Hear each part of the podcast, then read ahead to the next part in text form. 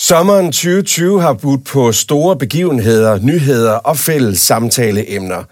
Nok sidder vi igen i dag nede i kælderen under Rønnebæksholm, men nu lader vi tankerne glide opad for en stund og kigger ud på verden med de eksistentielle briller, som den så ud denne sommer. Mit navn er Rasmus Birkerud. Velkommen til en særlig udgave af Maries Rum.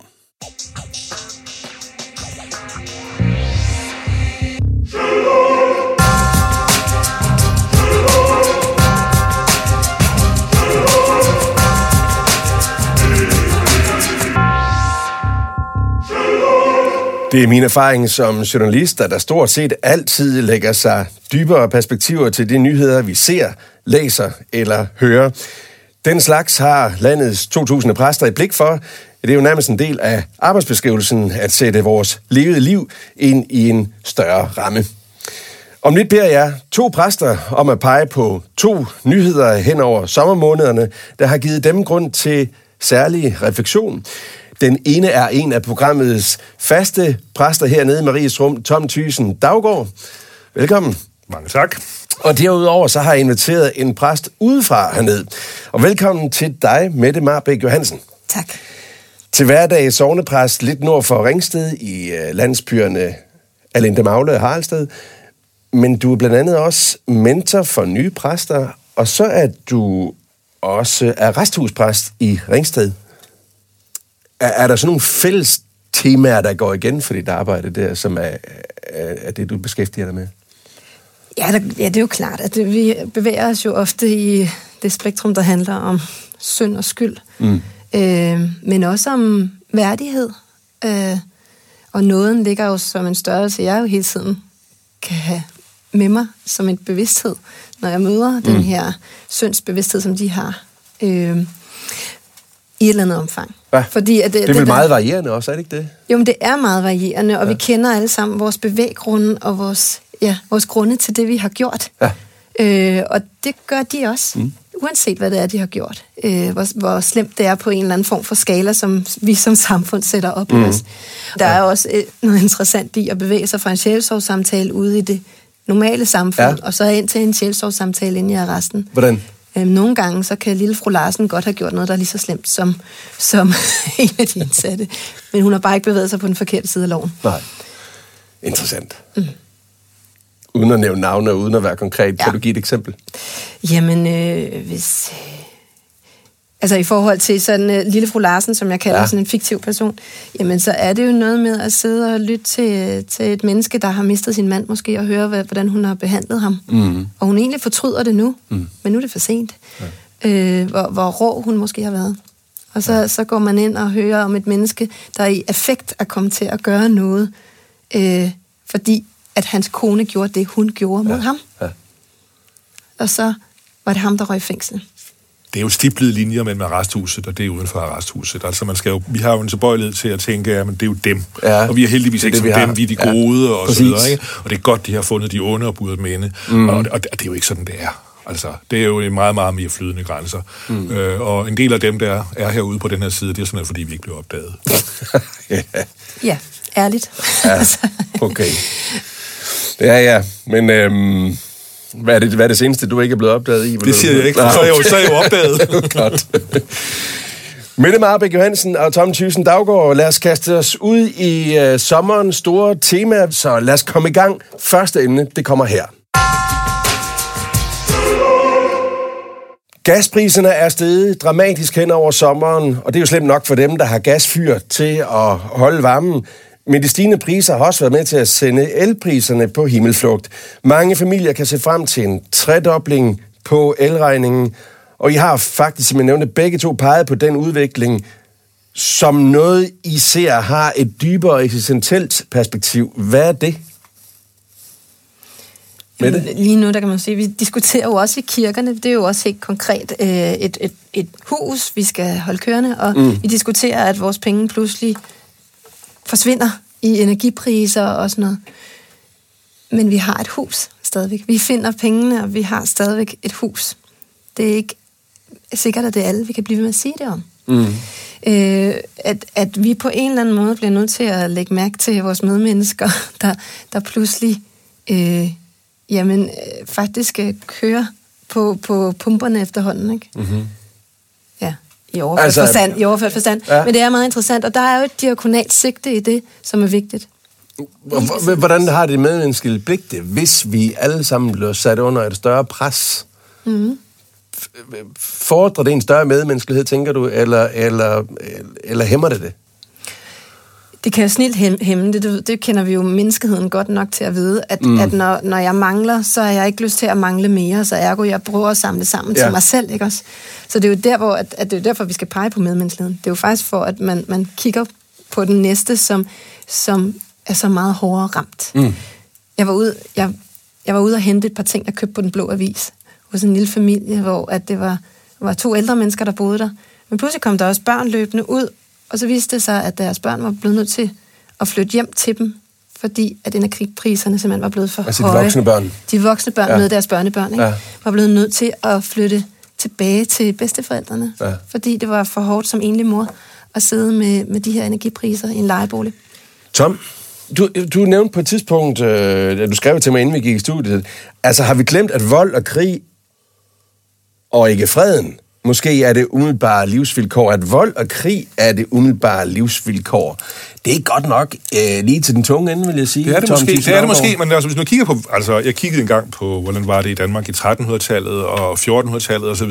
I 1300-tallet var Danmark i krig 80 procent af tiden. I 1400-tallet mm. var det 70 procent af tiden. Så er det så mindsket lidt, ikke? Men måske er det også der er heldige. Altså, og så har vi ligesom efterhånden bildet os ind, at freden og trygheden og så videre er normaltilstanden. Mm. Men i virkeligheden så er det jo spørgsmålet, om vi ikke bare er super heldige ved, at vi... Øh, har levet i den der del af, af 1900-tallet, som er helt fantastisk fredelig, hvis du kigger på den i forhold til den første halvdel af 1900-tallet. Øh, og, og, og, og vi på en måde men, bliver forventet. Og det er den der forventhed, jeg tænker på, den skal vi måske vi skal huske en større ydmyghed og en større taknemmelighed over, at vi faktisk har haft det så godt, som vi har. Altså. Så for, for at, ligesom at, at, at summere op på den her, øh, inden vi øh, går videre til den næste nyhed, så du taler om en større diakonisk bevidsthed, altså at vi, det, det medmenneskelige skal, kan, er noget, vi kommer til at sætte i fokus på baggrund af det her? Det, men det er vi jo allerede. Det gør vi jo allerede, ja. Og Tom taler om, at taknemmeligheden over det, vi dog har... Skal... Ja, en erindring om, hvor, hvor ja. skrøbeligt det hele i virkeligheden er, ja. ikke? Og, og derfor en kald til større taknemmelighed, men også opmærksomhed for dem, der det går ud over. Ja. En anden nyhed, som en af jer har valgt, det handler, der skal vi over i, i øh, noget konspirationsteori, som har fået en ny udvikling. Det kommer her. Fordi sommeren bød også i august måned på en ny udvikling i en kæmpe sag om æreskrænkelse i USA. Om den populære vært Alex Jones, der påstod, at et skoleskyderi, der kostede 20 børn og 6 ansatte livet, aldrig fandt sted. Det var derimod de etablerede medier og tilhængere af våbenkontrol, der havde iscenesat det hele med skuespillere. Alex Jones henviste til skoleskyderiet på Sandy Hook Elementary School i Connecticut i 2012. Alex Jones følger har chikaneret efterladte forældre og sendt dem dødstrusler i overvis, fordi de troede på den falske påstand om, at forældrene løj om deres søns død. Alex Jones blev siden dømt for æreskrænkelse, og i august har nævningetinget i sagen pålagt ham at betale 360 millioner kroner i erstatning. Mette, du har valgt den øh, historie fra august måned. Mm. Hvorfor? Vi står i det nu, hvor vi faktisk øh, ved, at, at, at, at bolden er kastet op i luften. Hvad er sandt, hvad er falsk? Det, det, øh, men så pludselig kommer der en dom over den her mand. Og det er ligesom den første gang, at der er nogen, der siger, nok er nok. Mm-hmm. Nu stopper det. Du sagde simpelthen, du var ude og udtale dig om, at der var noget, der var foregået, og du var parat til at sige, det er usandt. Mm. Der er mennesker, der har mistet deres børn. Der er en grænse for, hvor langt man må gå i det, man bare synes, at man har lyst til at sige. Noget af det, som jeg synes var, var særligt fascinerende eller interessant, det var jo også, at der kom jo videoklip af, at, at dommeren tog Alex Jones til rette. Øh, hvor han ligesom holdt på, ja, men det var jo, jeg mente, jeg har, jeg har jo ment, det her var sandt, og hvor dommer så påpeger, men det handler slet ikke om, at du mente var sandt. Det her, det er ikke et af dine tv-shows, hvor du kan sidde og køre dine meninger af, fordi du har et bestemt budskab, du har mm. ført igennem. Her handler det om, hvad der er sandt, og du er forpligtet mm. på, du taler under edsansvar. Du bliver simpelthen nødt til at, at, at tale ud fra, hvad der er sandt.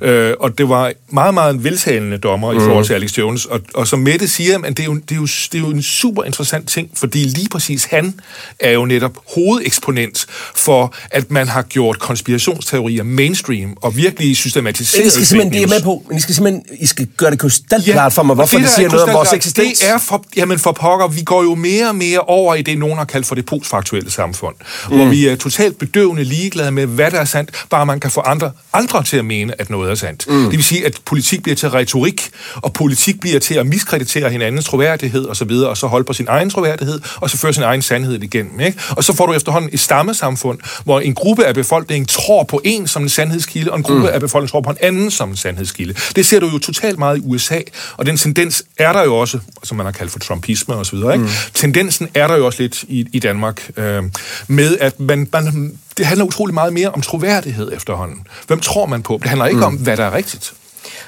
Lige så snart vi går ind i livet, er i livet, er i relation, så tager vi valg. Når vi tager valg, så har vi skylden. Ergo, vi er skyldige mennesker. Altså, det må man simpelthen sige. Jamen, Hvad har det med det her at gøre? Det har det at gøre med det, at, at, øh, at de jo ikke vil påtage sig skylden. De vil have lov til at sige... Altså noget. Alex Jones hans Alex Jones, ja. eller hvem, hvem ja. du nu. Ja. Men, men, men skylden er på en eller anden måde blevet noget farligt. Ikke? Den, er blevet, den er blevet forbundet rent med... Øh, med det skamfulde, med mm. det, der er de andre, det med en opdeling mellem dem og os. Mens at, at skyld kan også være det, der leder ind til taknemmelighed og, og en, øh, en, en måde at være i verden på, hvor man siger, jeg skylder hengivelse og taknemmelighed til mm. noget andet, fordi at jeg har fået meget, og fordi at jeg har gået ind og, og sagt, at jeg, jamen, jeg kunne vælge A og B, og jeg vælger B, ergo så er jeg jo på en eller anden måde skyldig, for jeg lød A ligge. Mm der tænker jeg, at det er nødvendigt indimellem at sige, at der er noget, der er rigtigt, der er noget, der er forkert, mm. der er noget, der holder, og noget, der ikke holder. Og det handler ikke bare om, hvad du, hvad du mener, og hvad du tror, og, og føler ind i dit hjerte. Og så er vi lidt tilbage igen i det her med, at, at der er nogen, der er klar til at stille sig et sted, hvor at de, øh, at de, de gerne vil lyse selv. I stedet for at mm. oplyse andre, så vil de gerne selv være dem, der lyser.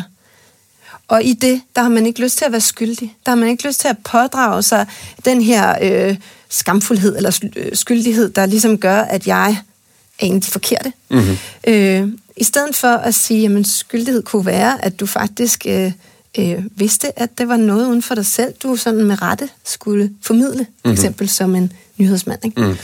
Så der, der er et eller andet i det der med netop, at, at egentlig er oplysning, som du jo, Rasmus, mm. refererer til, når du tænker nyheder mm. og siger news, og derfor kan du ikke forbinde det med, med selve, med selve fake-begrebet. Nej, det kan jeg ikke. Men hvis nu, at man ikke forbinder det med selve det, men faktisk er ude og shine selv, ikke? Mm.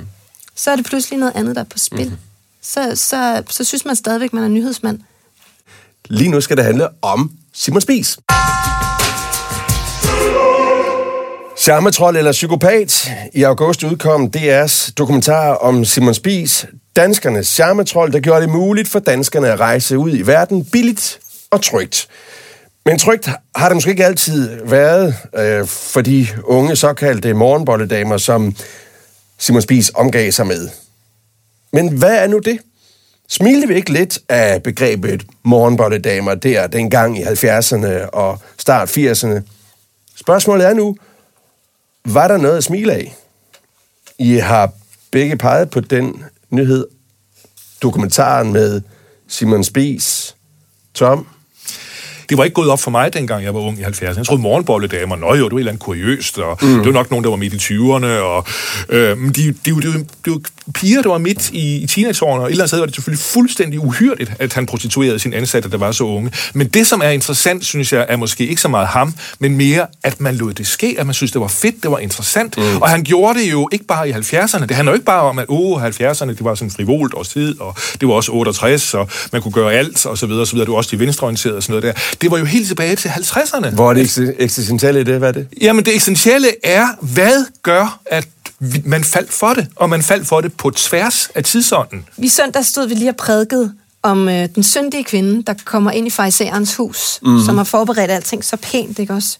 Alt er meget ordentligt og pænt, for nu skal han have den her dejlige debat mm. mand til mand med Jesus og de andre inviterede, særligt inviterede gæster. Og det skal lige indskyde her, det, er, det er jo ikke alle, der ved det faktisk, men Nej. det er jo sådan, at alle landets 2.000 præster prædiker over samme tekst. Vi alle sammen prædiket og, øh, over samme tekst, ja. det er fuldstændig rigtigt. Mm. Og, og, og vi står her og kigger på den tekst i dag, ikke? Og sjovt nok sidder den farisær, der har inviteret indenfor Simon. Simon. Mm. Og han, øh, han inviterer de særlige pæne og fine og sådan noget, og så kommer den her syndige kvinde ind. Og det kan da godt være, at Simon har besøgt hende en aften før, men hun skal ikke komme ind i de hellige haller, hvor at i dagslys, og så komme ind der. Og hun, det er jo så, hører med til fortællingen, at hun, hun vasker Jesu fødder i sine tårer mm. øh, og tørrer dem med sit hår. Ikke? Altså det der, man, det der, man ser det der hår, der er kastet ud, det er jo også, hører med til i soveværelset, ikke? sådan mm. at løsne sit hår. Og så, hvad den hedder, så salver hun den. Og, hun, og han slutter jo, hele den tekst sluttes af med, at, at han bliver i rette sat Simon, fordi at det er hende, der skal frelses, for hun har elsket meget. Der er jo den her teologiske pointe, at, at vi må kigge på de her mennesker, og så give dem det, at de netop er det, mennesker. Mm. Kan vi bare tale om dem på den der nedladende, øh, nedsættende måde? Mm. Fordi det ordet skaber, hvad det nævner. De blev nedsat, og de blev mindre i livet vi er jo måske bare blevet mere opmærksom på, at den der frivillighed mm. øh, og det der frie valg, den har måske også sine begrænsninger, hvis mm. man er 15 år, og hvis man øvrigt kommer for meget fattig i kår, og hvis du i øvrigt er en økonomisk afhængighed. Ikke? Mm. Altså, hvor frit er det lige, kan man sige. Og, og der er der i hvert fald kommet en stigende opmærksomhed på, jamen, at, øh, hvad hedder det, at der kan foregå enormt meget undertrykkelse mm. i de der magtmekanismer, meget mere, end vi har været ops på førhen. Midt i juni så varslede SAS-piloterne strække efter mange forhandlinger. Øh, ja, så trådte strækken i kraft den 4. juli og varede i hele 15 dage tværs hen over højsæsonen. Masser af familier måtte i tiden før og under strækken leve med det usikre. Kommer vi overhovedet på ferie? Og hvis ikke, hvad gør vi så? Hvad er det eksistentielle perspektiv i det med det? Altså, der er den, der er lige til højre benet, at livet er ude af vores magt. mm. At der er ikke alting, der er til at styre. Det, det kan man jo sige. Den har vi lært, og den har vi nok lært endnu bedre i mange andre sammenhænge i, i senere år, ikke også? Men, men jeg synes faktisk også, der er en pointe i, øh, i selve begrebet dom. Ja. Øh, at vi kender ikke alle faktorer i sådan en forhandling vi kan stå udefra, og så kan vi se det her billede af, at, at øh, normalt så i sådan en forhandling, så er det den store mastodont imod de stakkels øh, lønmodtagere. Mm. Men her var vi jo i en situation, hvor at de stakkels lønmodtagere, de egentlig sådan er nogle af vores relativt vellønnede personer i samfundet. Ikke? Så stod vi, så kan man omvendt sige, at de her vellønnede altså mennesker... piloterne. Ja, piloterne. Ikke? Mm. Og så, så kan man sige, at de vellønnede øh, piloter her, de stod over for den mastodont, der pludselig stod over for en bankerot. Ikke? Og sådan, altså, der var de der ting, men vi kender ikke faktorerne, men hvor er vi klar til at fælde dom i, hvad der er op og ned i det. Mm-hmm. Som om, at der er sådan en eller anden højere retfærdighed, der ligger herude, mm. og ikke et, et liv, der ligesom på en eller anden måde, sådan er det jo en forhandling, at det er sandheden, eller, ah, for, så, eller, så, så uanset eller hvor konflikten i en samfundet er, så er vi der til at, at holde med den ene eller anden part, eller at ligesom lave vores egen lille dom. Ja, vi laver vores egen små domme, mm. ikke? Mhm. Lidt apropos det med, med, med nyhedsstrømmen, hvor meget ja, vi egentlig ja, ja. ved og kender til. I sådan noget her, der er der meget lukkede døre i virkeligheden. Ja. De lukker lidt ud, som de har brug for at lukke ud. Mm. Men vi ved ikke det hele. Men til gengæld så er vi klar til, at vi, vi, vi skal ligesom finde orden inde i vores verden, så vi fortæller historier om, og det er jo fældt om, hvad, hvad der er op og ned, hvad virkeligheden er. Det gør vi måske i virkeligheden mange gange i døgnet, Tom. Det gør vi da selvfølgelig, og det har vi jo altid gjort, så har det været over nabohækken. Men det, er det der er jo interessant med de sociale medier, det er, at lige pludselig så bliver nabohækken jo offentlig. Mm. Ikke? Så bliver det jo en stor nabohæk alle ja. sammen. Ikke? Og der bliver det jo, opstår der jo store grupper af folk, der ved bedst, og lige har regnet det ud, og så, hvor man i virkeligheden meget handler om at klappe hinanden på ryggen og bekræfte mm. hinanden i, at det er også for galt. Altså, det kommer nemt en folkedomstol, ikke? som bliver kørt op. Godt. Næste. Og det, jeg, skal, jeg skal til jeres uh, forsvar sige, at den her har I ikke valgt, den har jeg valgt. Jeg er jo gammel sportsjournalist, og uh, kan simpelthen ikke uh, dybe mig for, at vi selvfølgelig også er nødt til at nævne i et eksistentielt program, at der har været Tour de France i Danmark uh, her i sommer. De tre første dage i juli bød nemlig på det her særsyn i det danske landskab. De første tre etapper af turen fandt sted på øh, dansk jord. De franske løbsarrangører vurderer, at over 2 millioner danskere havde taget plads ude ved vejene. Det gav fantastiske tv-billeder af folkefest i det danske sommerlandskab. Og jeg skal bare høre jer. Siger det ikke et eller andet om vores eksistens de her sommerdage i juli? Altså, hvis jeg skal sige noget negativt, så vil jeg sige, det sagde da i hvert fald noget om vores nationale selvfedme, ikke? For lige så snart vi sad og så billeder af smukke billeder af den danske natur, ja. og tænkte, nej, det sidder hele Europa og ser ja. den danske natur, så sad vi jo og klappede os selv på skulderen og tænkte, ah, vi er også et smukt land, og så videre, ikke? Hold op, vi nød at være i, opmærk i, i fokus, ikke? Men altså til gengæld, samtidig var det jo fedt, samtidig var det jo skønt, samtidig var det jo vidunderligt, og samtidig var det jo sportsligt interessant og forførende og så videre. Men det kom også lige sådan en national selvrus ind i den i en periode, synes jeg. Ja, hallo, altså selvfedme. Jeg var, da, jeg var en af dem så. Fordi jeg, jeg, det slog mig, hold kæft, hvor er Danmark smukt. Jeg sad og kiggede på de her helikopterbilleder. Jeg lappede det i mig. Jeg synes, at vi stod der og var samlet national selvfedme. Ja, vi stod der med klaphatten ude ved vejene, men vi var samlet om noget. Vi, vi havde da noget, hvor vi hyldede det. Det, men, det at være dansk. Altså det, du siger, det er, at man er, er man overhovedet selvfed, hvis man nu bare er fed. Altså. det kan selvfølgelig godt være en pointe i sig selv, men, men altså, på en eller anden måde... Øh. Jeg er helt vild med al den hittepåsomhed, der var i, i vejrabatterne øh, på, på den her tur. Altså folk, der lavede gøjl, Folk, der lavede, stod på hinandens skuldre, folk, der lavede saltomotaler ude ved diverse landsbyer, folk, der havde lavet cykler af, altså, lavet, ude på markerne af, af halmballer, eller hvad det var, de havde sat op. Altså folk, der lavede alt det der, måske bare for to sekunders billeder, når man, når man kom forbi, hvis overhovedet. Og jeg tænker bare, al den, øh, alle de ressourcer, vi i dybest set bare brugt på noget ufornuftigt gav mig simpelthen bare, jeg synes, det var sådan en skud livsbekræftelse ved at sidde og kigge på de her billeder. Jeg må indrømme, jeg blev forført. Jeg, jeg sad simpelthen og så det der, øh, og så tænkte jeg, hold da kæft, for Danmark fantastisk. Og nej, mm. hvor er vi dog fantasifulde. Oh, jeg, blev simpelthen, jeg, var jeg, jeg var der simpelthen ja, ja, på tv-skærmen. Okay. Jeg var fuldstændig klinet til, det skal jeg indrømme. Ja. Og jeg, jeg sad så også og lyttede til de der kommentarer, der var på TV2. Du var selvfed, var du? Ja, nej, jeg synes, jeg, det jeg synes, det var, det, det, det, de var simpelthen, de gik rundt og slog øh, værmøller over det. Ja, nej, jeg var Danmark var ja, fantastisk, og jeg sad og tænkte, okay, er, er det så også det? Fordi så kom jeg til at se resten af Tour de France. Så skete mm. simpelthen det, jeg kom til at se resten. Og så så jeg Frankrig, ja. og så fandt jeg ud af, ja, Danmark er pænt, men Frankrig er tusind også pænt. Ja. Der er faktisk noget fuldstændig blændende natur i Frankrig. Ja. Faktisk er Danmark ikke noget særligt, når du kigger på de franske billeder, som fulgte. Og samtidig så kiggede jeg på den franske idé øh, på hitsomhed med, med ting, de fandt. De, de gjorde det samme. De gjorde det bare endnu bedre. Mm. Og så sidder man jo og tænker, jamen det var også lidt, fordi det var os, at øh, vi lige synes, at det var så fantastisk. Og det er så måske også lidt i orden, men altså, der gik virkelig noget national selvrus i det i en periode. Der. Det er en vigtig pointe, det her, ikke med, at vi har noget, hvor vi har stadig har sådan en forestilling i os om noget magisk, øh, at, at der er noget, når det kommer i ens nærhed. Ja, ja. At det må, det må gnide sig lidt af på mig, at jeg har, jeg har været der, jeg var der og se det mm. selv, eller at, at, at det er det, der måske også gør, at man egentlig lukker øjnene for, at men det er de andre også. Altså, ja, nemlig. Altså, eller ikke nemlig. Også, øh, vi kommer også nemt et eller andet selvspejlen eller narcissisme i det, at man ja. på en eller anden måde tror, at det, som er tæt på mig, på en eller anden måde er federe. Min jeg, by er lidt federe, min familie er lidt federe, og så videre. Og det er det nok i virkeligheden ikke. Jeg sad og tænkte på, er der et bibelcitat, der ligesom kunne fagne mine, mine tanker omkring det her? Så ved jeg ikke. Nu, nu må jeg skyde ned, hvis den ikke holder. Men jeg sad, så var det pludselig kunne se, at at Ben Melker i sin uh, biografi uh, citerer uh, 5. Mosebog, kapitel 30, øh, hvor at der står, jeg har stillet dig over for livet og døden, velsignelsen og forbandelsen, så vælg der livet, for at du og dine efterkommere må leve, så vælg der livet, er overskriften på hans, hans øh, biografi. Og det var det, jeg synes, at vi gjorde der. Ved at vi brugte så meget tid på alt det ufornuftige. Ved at mm. vi brugte så meget, at der var den der samling. Vi valgte livet og stille os ud ved vejrabatterne og fulgte med her på noget, der egentlig ikke i det store billede var så fornuftigt. Det var saftsus med fedt. Vi har allerede været omkring kvinden, der er den syndige kvinde. Ikke? Mm. Det, det er jo det, det også er hele det her spænd med, med at vælge liv, død, mm. vælge velsignelsen, forbandelsen, mm. hele tiden også er. Ikke? Hun valgte livet ved mm. at gå ind og gøre det, hun gjorde.